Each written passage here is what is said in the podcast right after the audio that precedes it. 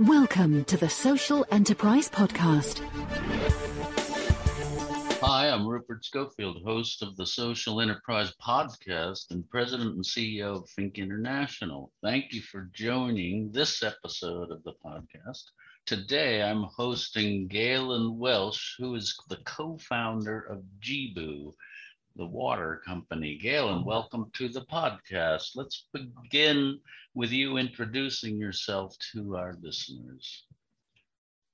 Yeah, I'm Galen Welsch. I'm the co-founder and CEO of Jibu, and I'm calling in from Kampala, Uganda.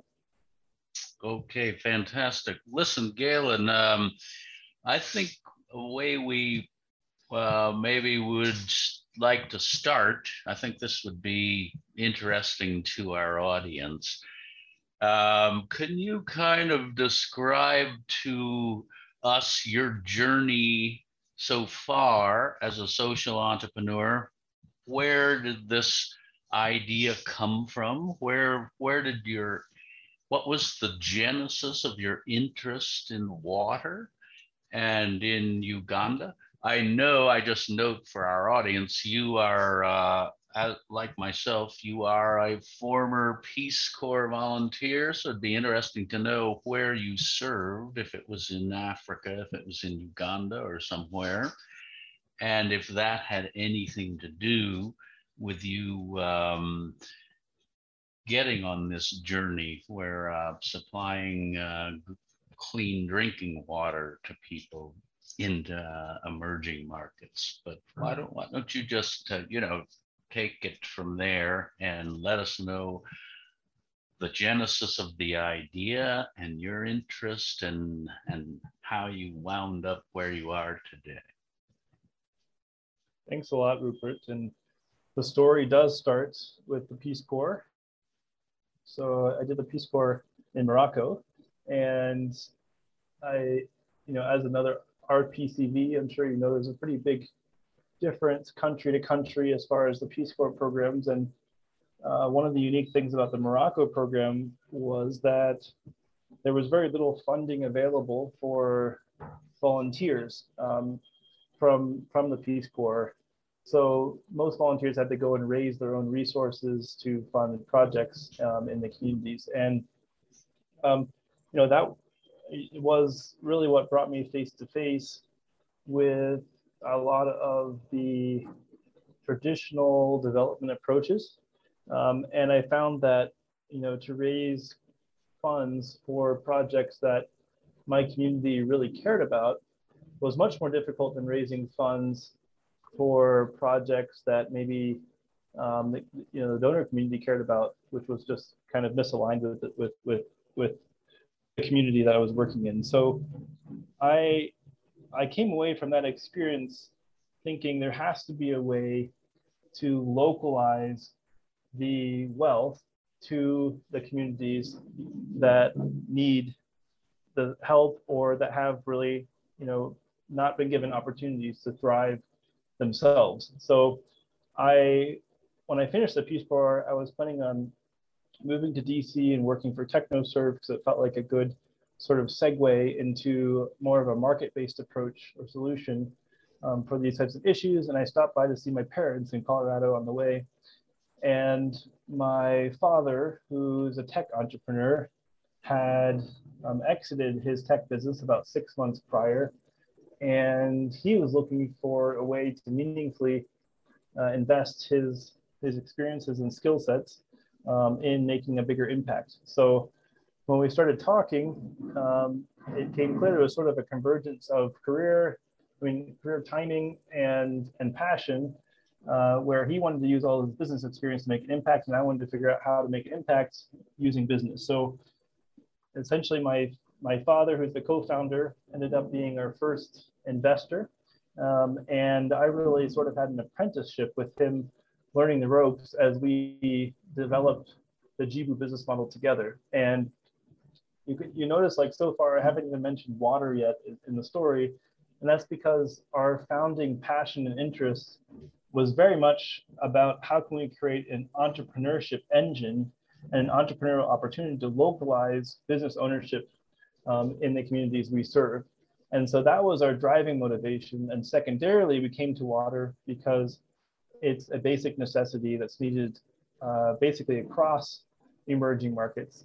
And we felt like it was something that we could scale and have a global impact across many countries um, around the world. So water is sort of our, our rocket ship, the engine, the platform we're using to create sustainable business uh, for the entrepreneurs in the Jibu system. So, so we, just to finish up the, the, the early stages, um, we decided to launch in, in Congo, Uganda, and Rwanda with three pilots uh, and to use a franchise model um, in those pilots so that we could sort of give the tracks to run in um, for entrepreneurs, but then also um, create real local ownership. And um, in that process, we, you know, we, anyway, I'll, i can share more later on in the podcast about some of the lessons learned there and how it, how it led to the model we have today. But uh, essentially, you can say the, the founding motivation, maybe overeager motivation, we found out later was um, how do we how do we drive local ownership um, and and and create a business model that serves a basic necessity in an affordable way, but also also creates um, entrepreneur opportunity for for entrepreneurs who otherwise didn't have that type of opportunity. That's neat. That's an interesting story, you know. And I, um, I, I just, I was just going through some of my uh, junk. We've been unpacking because we moved up here, upstate New York, from Bethesda, Maryland, the D.C. area, and I found in one of my old uh, travel bags, a, a, bunch of Cipro pills. And I don't know if you had the similar experience that I did as a Peace Corps volunteer. I had a real problem with clean water. And I actually ended up in the hospital at the end of my two year term with serious intestinal parasites and amoebas and everything. And so uh, I um, you know, I definitely can relate to uh, the importance of water. And actually, I, I interviewed another person on this podcast. Sadly, I cannot remember either his name or his company because I've done now I'm going on about 45 of these podcasts since I started that particular part of my journey and uh, but he's an Italian guy, and he went to Paris. Get this to study investment banking, but as one of his electives, he took a course in water, and he became so passionate about figuring out a solution to the problem of clean drinking water in emerging markets that he turned that into his new career to the great trepidation and fears of his parents, but it seems to have worked out for him really well. But um, I think it's uh, there's no question, uh, you know, that it is an enormous need in uh, in the markets where we work, and um, I don't know if you've got a celebrity uh, representative like water.org has uh, Matt Damon. Have you got one of those? We had Natalie Portman in the early days. She was huge, huge, hugely helpful to uh, helping us promote our cause. Have you got anyone at that uh, out of that celebrity world that has been uh, we, helping you out? We don't, but if you want to share Natalie Portman's number, I'd be happy. well, you know what? She won't talk to me anymore. She keeps sending me to her handlers. I don't know what I did to offend her or whatever, but no, seriously, it was just, you know, one of these things like you kind of get to a point with that world where uh, it takes up a ton of your time if you're going to keep those relationships alive and you sort of have to think hmm do i want to focus on my mission in the field and the work and everything or am i going to uh, spend a lot of time you know hobnobbing with the folks in hollywood? Which which is a ton of fun in itself but it's hard to hard to devote real time to it. But but anyway we can talk about that another time, maybe over some beers or something. But um, so tell me a bit, if you would, Galen, about the technology side of your business and how do you purify water that you kind of find in its its natural state or how what what's the process you use to get to the actual product yeah thanks thanks Rupert. so we have to customize the water technology to the source and so let me just back up a little bit and describe the Jibu business model. So what we do is launch drinking water franchises um, and we finance and train entrepreneurs to uh, run these businesses whereby we've set up a production facility, facility in a high visibility retail point in dense urban areas.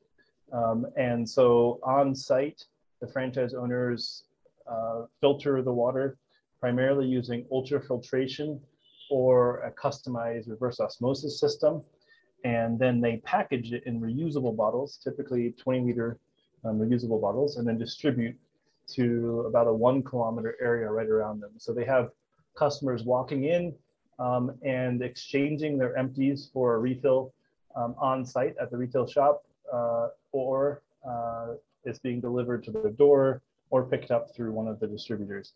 Um, so when I say customizing the technology to the source, um, we have boreholes, surface, and municipal water sources that we're treating uh, at different franchise locations. And the, the ideal technology that we prefer to use if we can is an ultrafiltration based system um, that uses much less energy, it wastes much less water, it retains the natural minerals in the water, but removes the biological contaminants.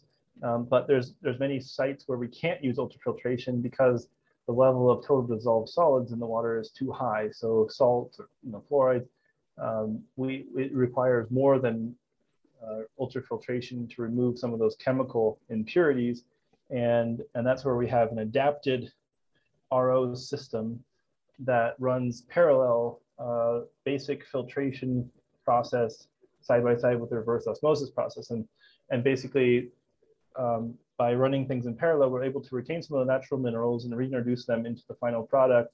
Um, and then in the RO system, we have multiple membrane membranes so that we have higher recovery, or another way to say it, lower water wastage than, than a typical RO system.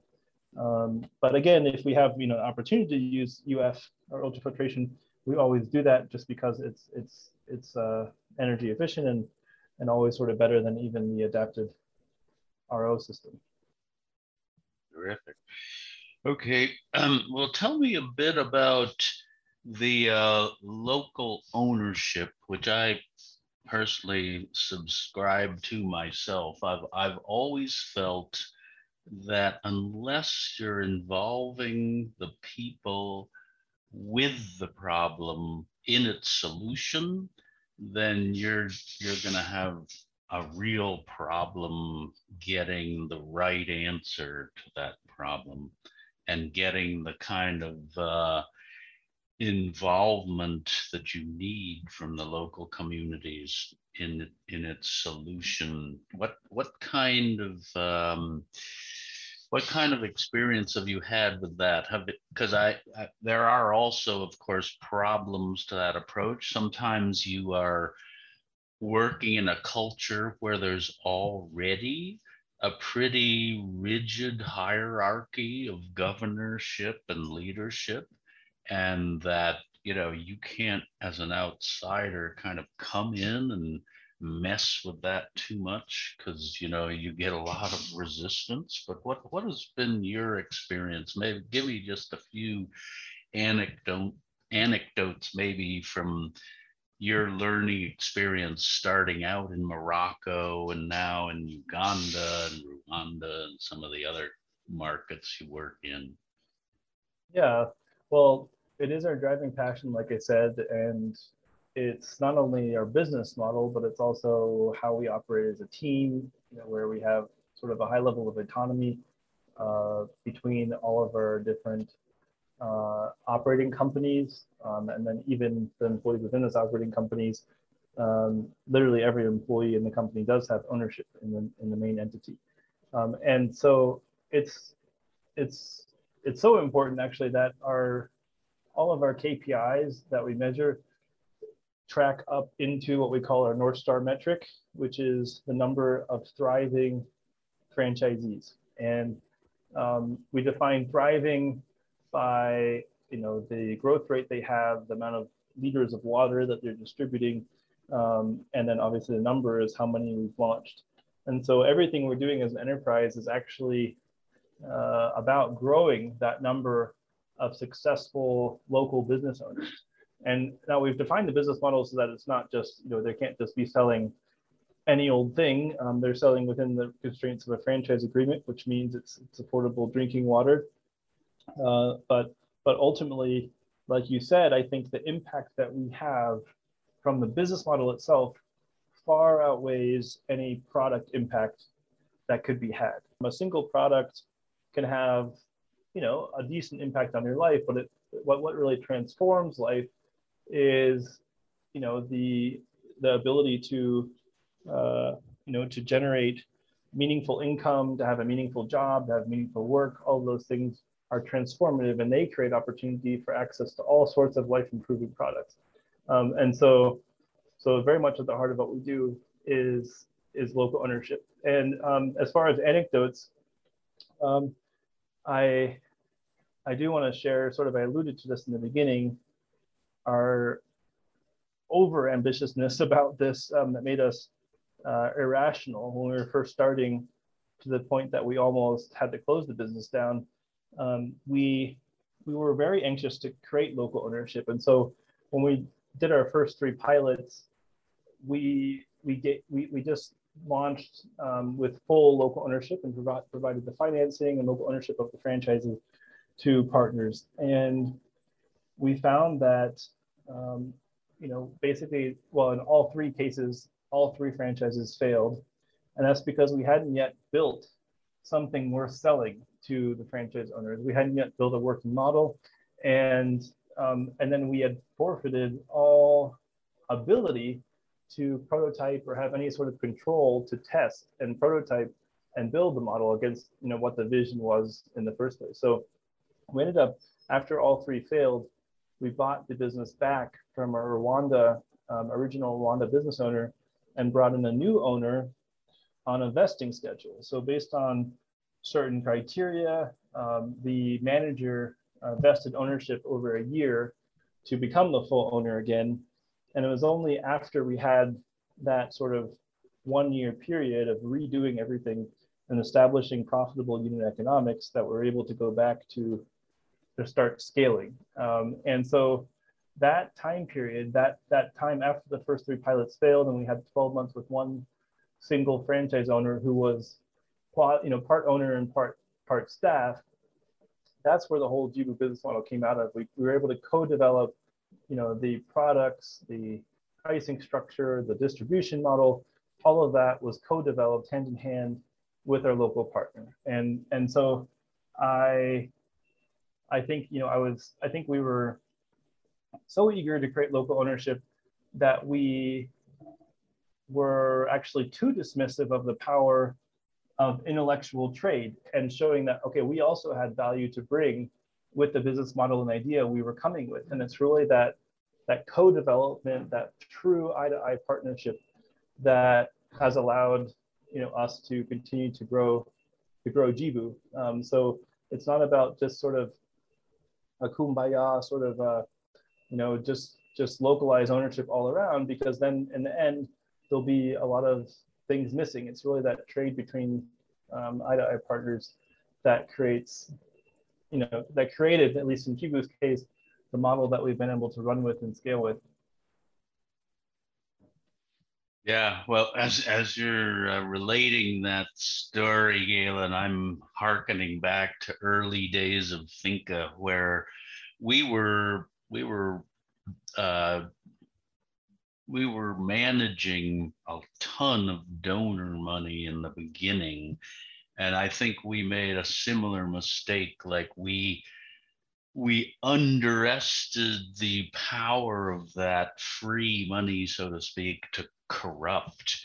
And and if if our partners at the local level were not really carrying their weight and and contributing on the financial side also, then um, it really did create an imbalance. And we actually uh, we had a similar experience. We lost some programs that were uh, we lost control and ownership over those programs to the local people we were working with and we were responsible to these donors for the results of the program and the internal controls and the audits and everything. So we we had some pretty difficult experiences which i prefer not to go into again because they were pretty pain, painful. But as in your case it's that's so sometimes there's only one way to learn things, and that's by screwing them up the first time and then figuring out, okay. And, and we ultimately instituted what we call the new paradigm, where we created a board of directors, which we uh, had control over. And that, um, you know, it was kind of like a risk management approach and everything, but it sounds like you kind of came up in the in the same way. And just if I can uh, back up a bit, how many countries are you in now other than uh, Uganda? Um, yeah, we're in seven countries now, and we have eight uh, separate operations, um, with two of them in DR Congo. So we have, uh, okay, so we're franchising at multiple levels. We franchise at the single unit level, we're franchise by franchise. We're installing production units and growing that uh, network neighborhood by neighborhood. Um, and so in, in Uganda, Kenya, Rwanda, and DR Congo North, we have wholly owned subsidiaries where we're operating as a franchisor and, and growing that network and supporting that network. And then we have a master franchise model where we partner with seasoned business people in new regions or, or countries and they become the franchisor and they basically uh, buy a Jibu license to replicate what we're doing and grow the franchise network themselves and support it. So Jibu Tanzania, uh, Burundi, uh, Congo South, and Zambia are all area master franchise partners. Mm. Wow, that's interesting. yeah, we, we we looked at that franchise model a little bit. I remember I went to some meeting of uh, franchisors and their franchisees in Hawaii, and it was very illuminating. It was very, there was a lot of conflict between the two groups and uh, a, a lot of discussion about, well, how did you come up with these pricing models, you know, where it seemed like the franchisor was clearly in the driver's seat and setting a, uh, a pricing on the different services and products that it was providing to the franchisees. Do you still have that kind of dynamic in your organization? Well, I think I think so. Um, I think we. I would like to say it's all really happy and, and peaceful, but of course, there's like it's a negotiation um, all the time, and I think it's what makes the network really strong because ultimately, you know, as far as what we produce um, or or try to put out across the franchise network, it has to go through the crucible of being accepted by hundreds of local business owners. And so if that, you know, whatever we've created, a new product, or we're trying to do a pricing change or a new point of sale system, those things have to be intuitive and they have to be um, you know, there has to be a practical, relevant value for franchise owners if we're going to successfully implement it across the network. So it keeps us from, from, you know, doing busy work or sort of BS bureaucracy or anything that's that's not really going to add value directly to end customers. Um, and and and and then you know on the on the the franchisee side, we've you know how we've structured is we have a what we call a brand development council or and it's a, it's basically elect, elected representatives of the franchise network that also bring issues and say, look, this is what we need to solve as a network, and they're they're identifying those patterns across. Like say it's you know territory violations between franchisees. Um, you know they they will bring that that that up and you know and say what are you going to do to help us enforce this because it's distracting everybody and and you know and so on. So it is. Um, I think it's you know it's when I when I talked about eye to eye partnership earlier, it's not all you know um, roses. It's it's there is like that tussle and negotiation uh, um, that needs to happen.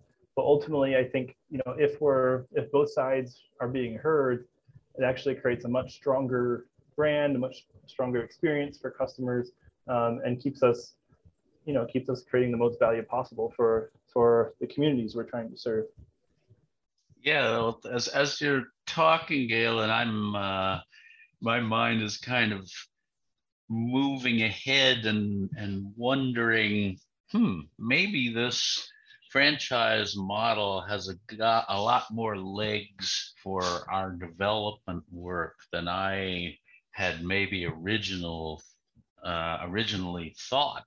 Would you see see this model applying to a lot more than water?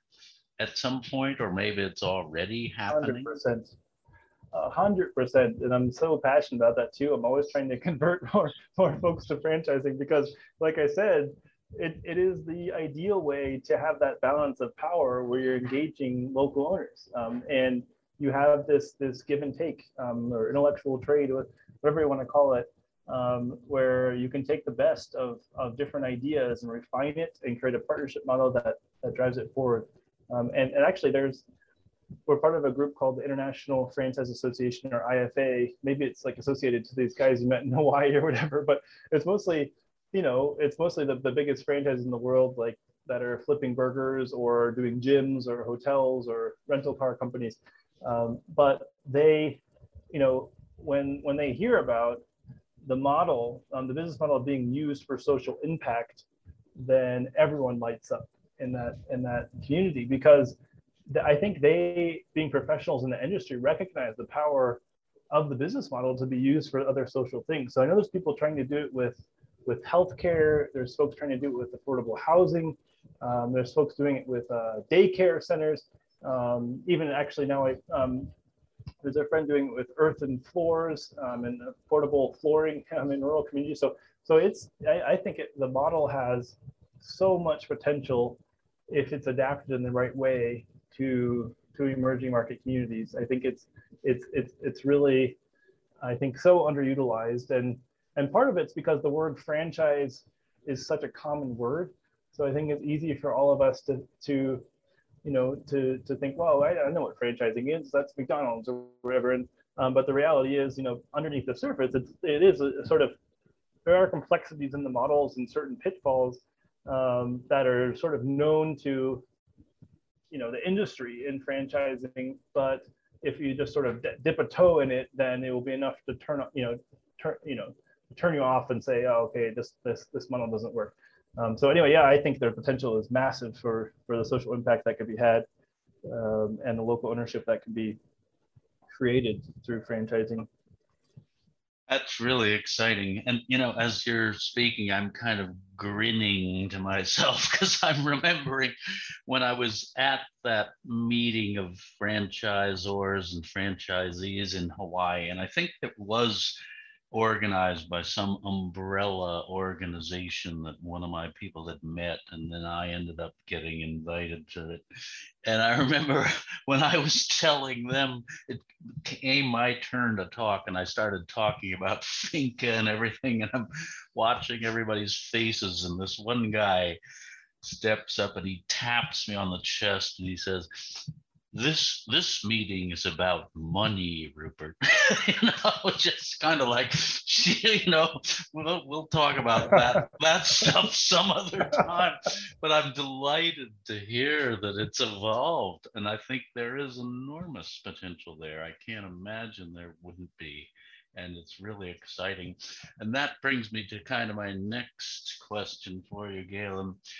Uh, you know, I reached the point when microfinance was enjoying enough exposure and early success, I guess I would say, uh, where people, you know, started asking me, okay, so how how did you do this? How did you do that? What did you do when this happened? Everything, and I finally decided, you know what? I think I need to write a book about this so people I can just refer them to the book and I can get back to work. Have people asked you to write a book about your experience? Not yet, um, but I think I can't put myself in the same shoes as as you, Robert, with all with all you've accomplished and done. It's quite a, a different scale. Um, but I I um I do try to, you know, here and there, whenever I take um, whenever I have time off, I try to write down some of the story and what's been happening, all that. Um, if nothing, to just go be able to go back to um, and see later, you know, what what we've gone through and how we were progressing. Because um, you know, it can be easy when you're down in the weeds um, to not even see the progress that's happening every day. Uh, but if you're able to look back and say, "Wow, that was our biggest challenge at that time," um, you know, we're we're we're, going, we're, we're getting somewhere now. Um, so, so yeah. But I but I uh, I I, uh, I need to read your book. Actually, I didn't. I I wasn't. Um, I need to. I'm going to look it up and order it on Amazon. If it's is it? Oh sure, yeah. No, I was I was just down in uh, the New Orleans Book Festival last month uh, because I ironically, I had met some unbelievable entrepreneurs from New Orleans who uh, rebuilt the city after Katrina, and uh, and I they just happened to be renting our cottage up in Maine to finish their book. It was a husband and wife, and uh, they had an amazing story. I was, and they left their manuscript, and I picked it up and I was reading it, and I thought, this is unbelievable. These people, what a story! And um, but I saw some stuff that I thought needed editing, so I offered to give them some tips and everything, and they they took me on, up on it, and I think they were they were grateful enough that they let me stay in their in their place down in the French Quarter, just a block or so from Bourbon Street.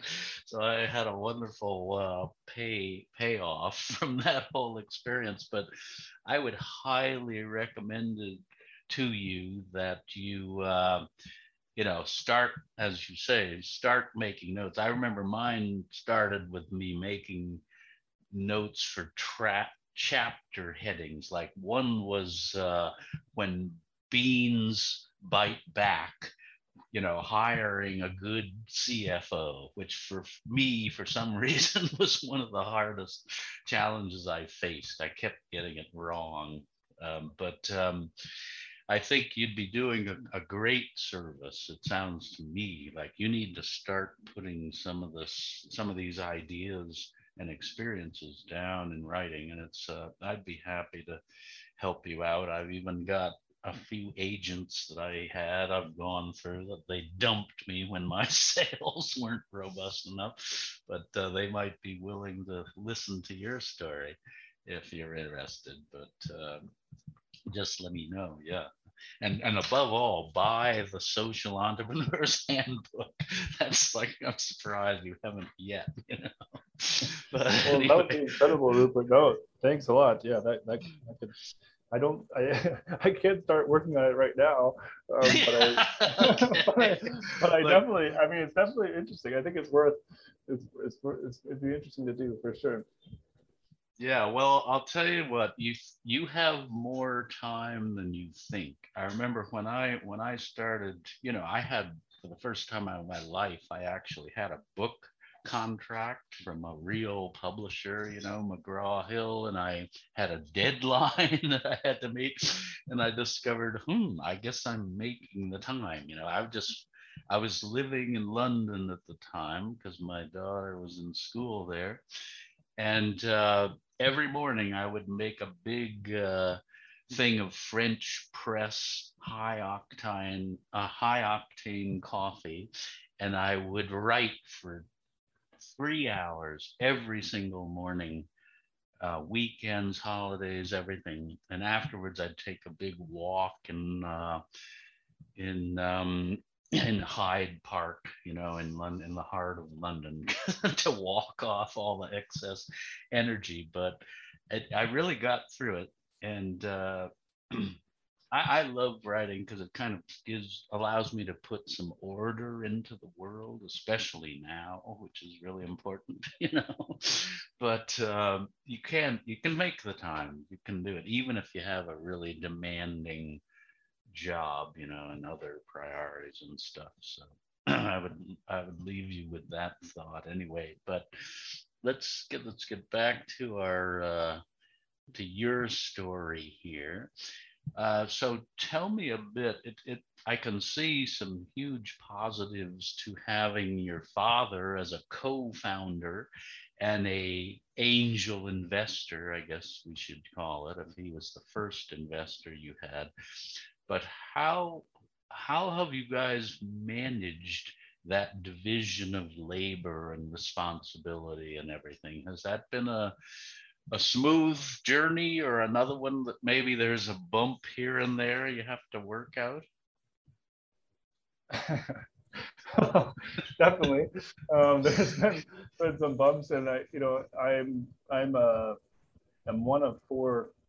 I mean, one of five. I'm the fourth of five um, kids in my family, and I, you know, growing up, I was much closer to my siblings than even my parents, and so when I you know, when this opportunity came up and we kind of um, were, you know, debating whether to start something together, I I was pretty hesitant because I was like, you know, I can't really imagine working with my with, my, with my dad.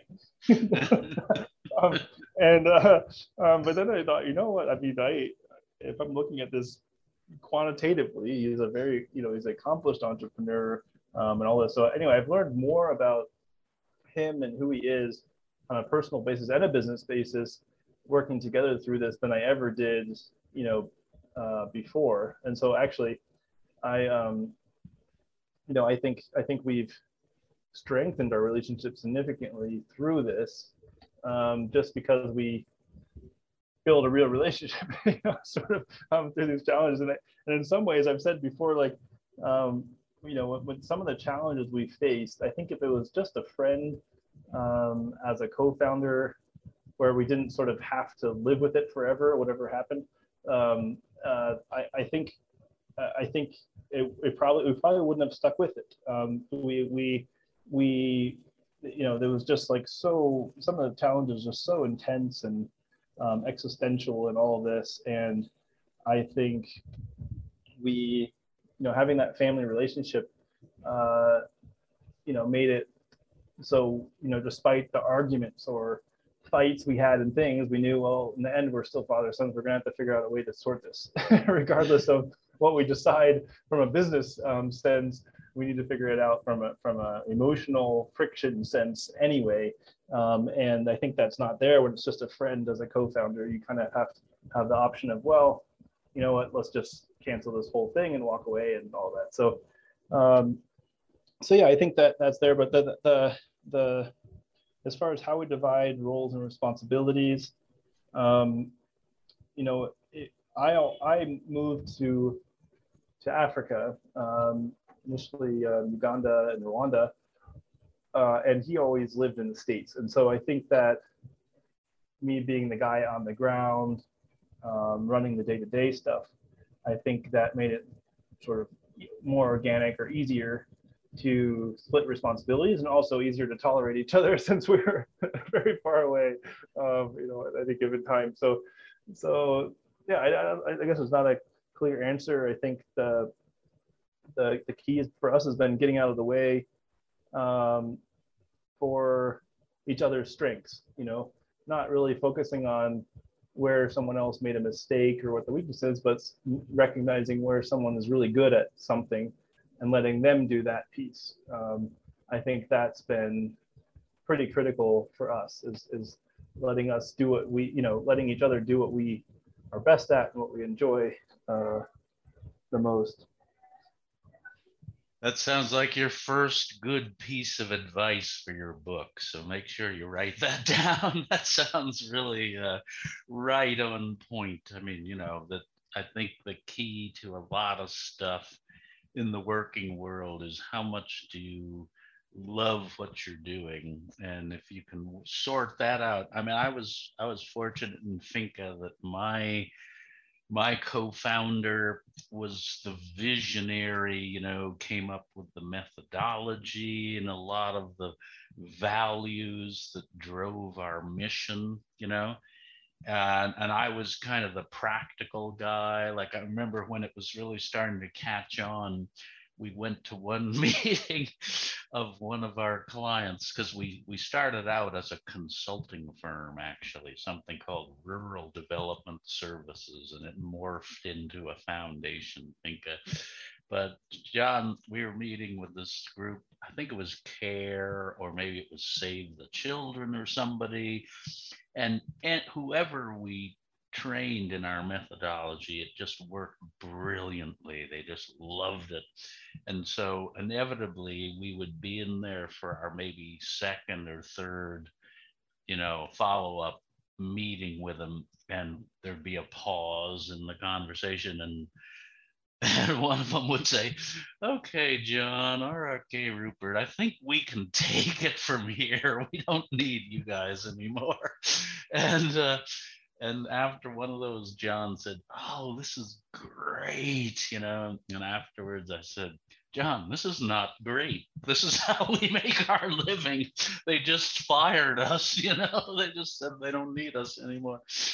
But um, but that um, I can't even remember what kind of point. oh, no, it was the division of labor. So I was the practical guy. I was always, even though I thought I hated bean counting, and I pretty much still do, and I'm not very good at it, but I had to do it because some John was not going to do it. No way, you know. So we kind of reached that division of labor. Um, but um, it sounds like you've got some uh, good experience and, and learning there. Um, well, let's talk a bit about this is one of my favorite parts of these interviews. Okay, so here we are.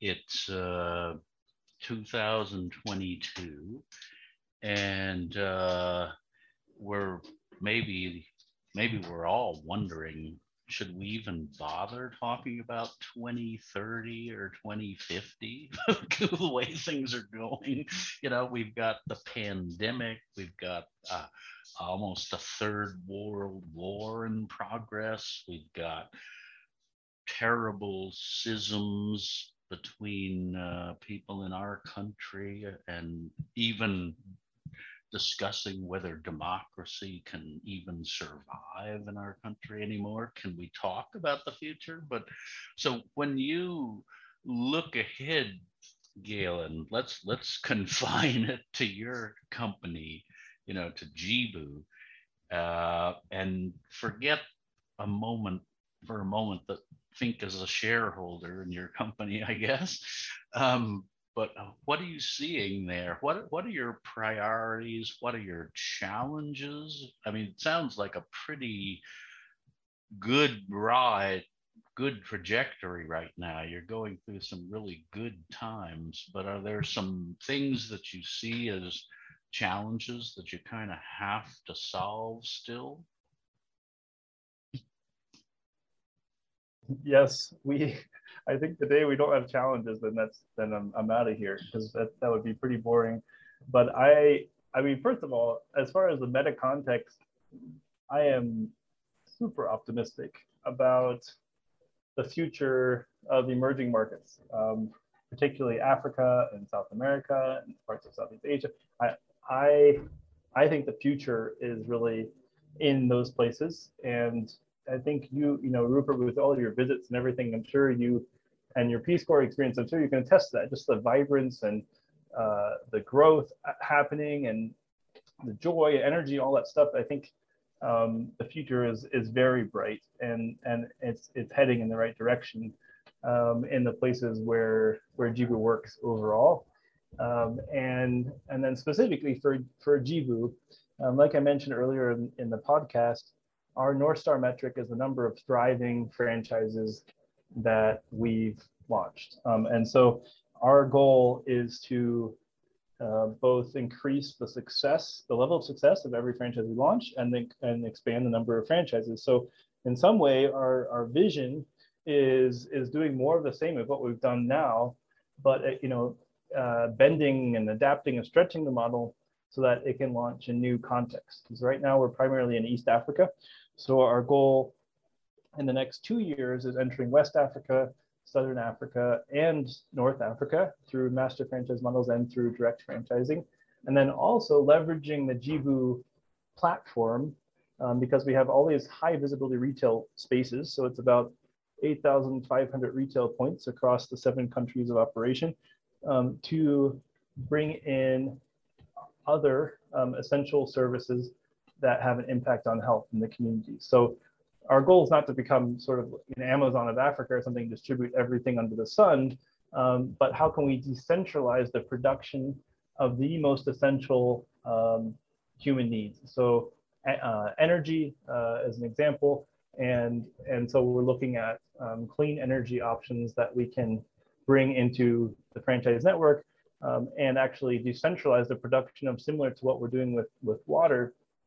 There's so many technologies that exist now that enable small scale manufacturing and operations that we could use to basically uh, you know create self-dependent communities um, through through the Jibu model. So so the expansion um, and the new products, and then you know obviously the continued growth of drinking water. Drink, drinking water, you know, with all that, drinking water will still always be our anchor product and sort of the bread and butter for our franchise owners.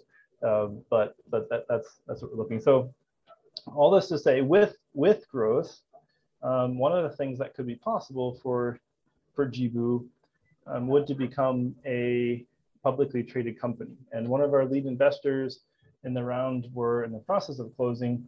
Um, their focus or expertise is investing in in social enterprises that they believe have potential um, to to go public and going public would mean that we could then have the resources to go cross-continental and really bring the franchise model uh, globally. So that's that's where we're trying to go, and um, and what I'm really excited about because I think in the next in the next two or three years we'll see that critical juncture or opportunity really um, you know coming true for Jibu hopefully.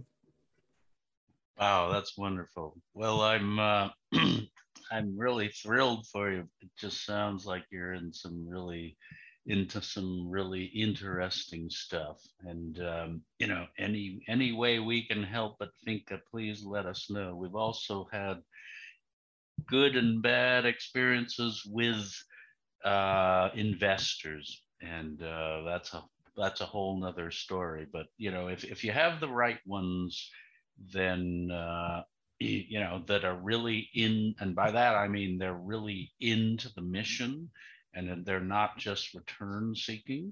It's okay. In fact you need to give them a good return but it can't be what it's all about because there there are going to be some moments when you have real challenges on the return front and that's when you really need them to understand why you do what you do and what the priorities are.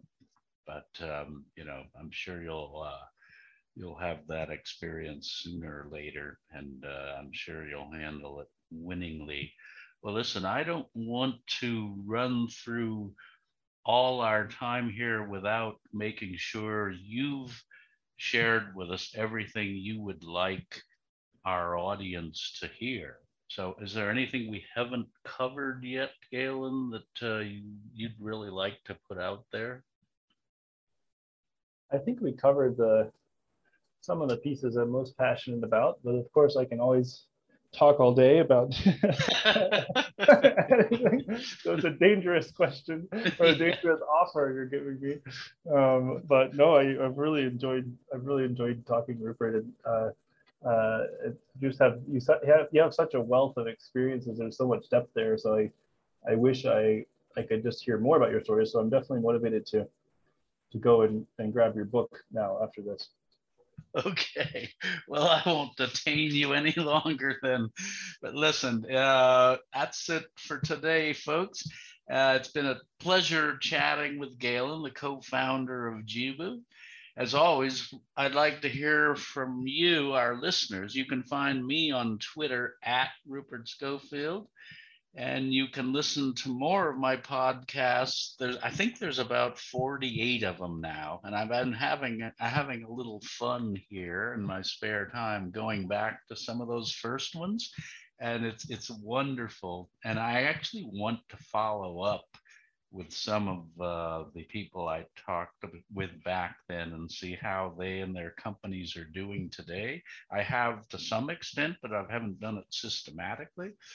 But um, you can see my podcast online at www.socentpodcast.org. You can also follow my organization, Finca International, on Twitter at Finca. That's capital F I N C A, or at www.finca.org.